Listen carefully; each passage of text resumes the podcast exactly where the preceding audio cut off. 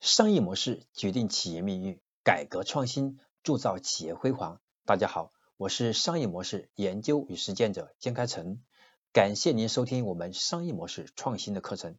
今天我要和大家分享的是我们商业模式创新课程的第两百五十一讲：十五问快速锁定商业模式定位。我们要想把自己的商业模式想透，我们得通过问题来看自己到底想透没有进行验证。那我们有十五个问题来帮你验证你的商业模式是否想透了。好，第一个问题是企业的消费者是谁？我们首先想清楚我们的产品服务的是谁。第二，消费者有什么需求？我们要解决消费者什么样的问题？第三，企业为消费者到底提供了什么独特的价值？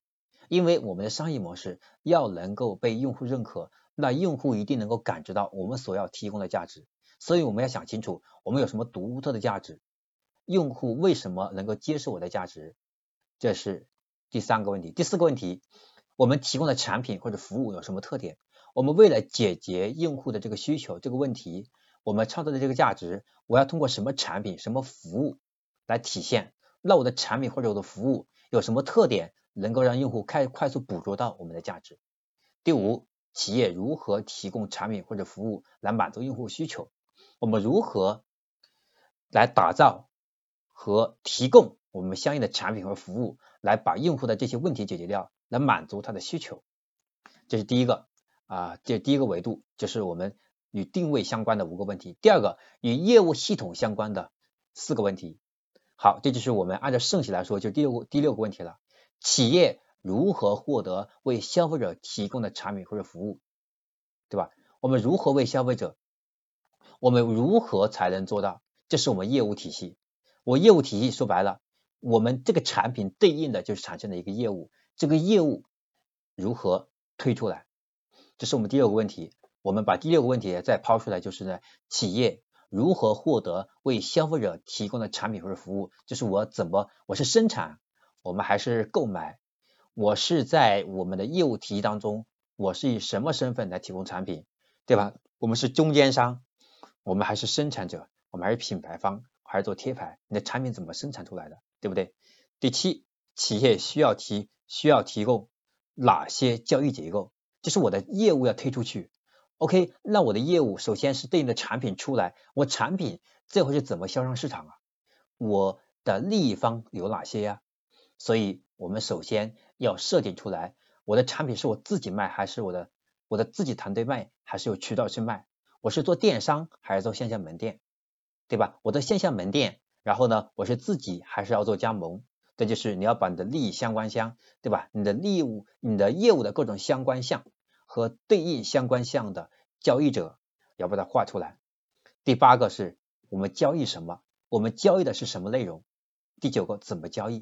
比如说我们在线交易的，就是交易的就是一个杯子，或者是一套茶具，或者是一本书。OK，那我交易的是它，那我怎么交易？我们是通过在线的，是预付定金、众筹还是会员制？我们有这样的一个交易，对不对？怎么交易的流程？这是第九个问题。第十个问题，我们的收入来源和支出支出在哪里？我要知道我怎么来赚钱，我要赚到这个钱呢？我的成本从哪里来？我的成本，对不对？前期的成本投入。对不对？所以我们要有一个平衡，就收入从哪来，支出往哪里去，就是一个资金流向。这第十个问题，第十一个问题就是采取何种计价方式？我怎么收钱呢？用户怎么付费呢？这是第十一个问题。第十二个问题，我们企业需要什么样的资源？我要完成上面的，对吧？就是产品的销售、产品的供给，然后为用户创造这些价值。我自己一个人去完成所有的事情是不现实的。OK，那我需要什么样的资源来跟我提供这样的支持协同呢？这第十二个问题，第十三个问题，我们企业需要具备什么样的能力？我要想去把这些事情都做成，那我的团队和我自身需要什么样的能力，对不对？比如说我的组织需要什么样的能力，我的团队需要什么样的文化，还有呢，我需要什么样的渠道资源，还有呢，我这些资源它得帮助我去，对吧？我要把资源用好，我要他们要帮助我去做一些事情，首先我要能够。有把这资源给应用起来的能力等等，我要想好我要具备哪些能力才能实现我想要的这个任务。执行的到位，得到好的结果。这第十三、第十四个问题呢，我们企业的现金流的结构是什么？这是我的整个一个资金流的一个闭环。那这个资金流里面，对不对？它有哪些要素构成？第十五个问题，如何判断我们商业模式它最后的价值实现的概率，以及实现过程当中会有哪些问题？这就是我们最后第十五个是要评估你的商业模式优化或者存在风险的地方，也是我们辨认风险管理和我们商业模式的价值升维需要考虑的问题。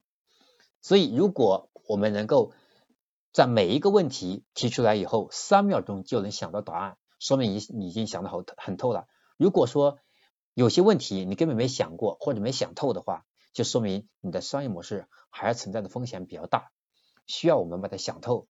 想透了，我们再去制定战略也好，我们再去设计商业模式的要素的打造和执行的也好，还有我们团队在战术上执行的时候，你就。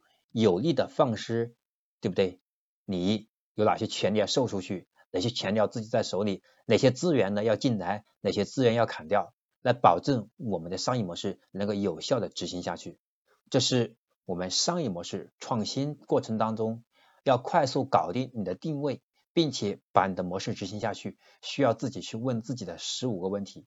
希望能够给大家启发。我是商业模式研究与实践者江开成。感谢您收听我们今天的课程。如果今天的课程对您有启发，希望您能够把课程分享给更多的好友，让他们和你一起共同成长。那今天我的课程到这里就要结束了。那么下一堂课程，我将和大家去把商业模式的演变史和大家聊一聊。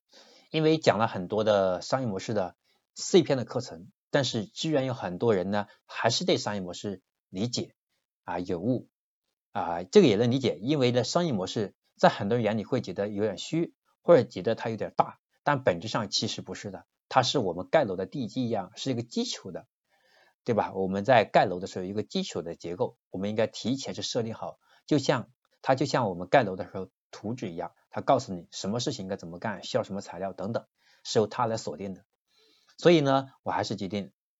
用一堂课程和大家聊一聊我们商业模式的演变史，让大家对商业模式有个更深的理解，便于我们进一步去理解商业模式，并且认真思考商业模式，才能真正的通过商业模式的变革，让我们的企业发展的更好。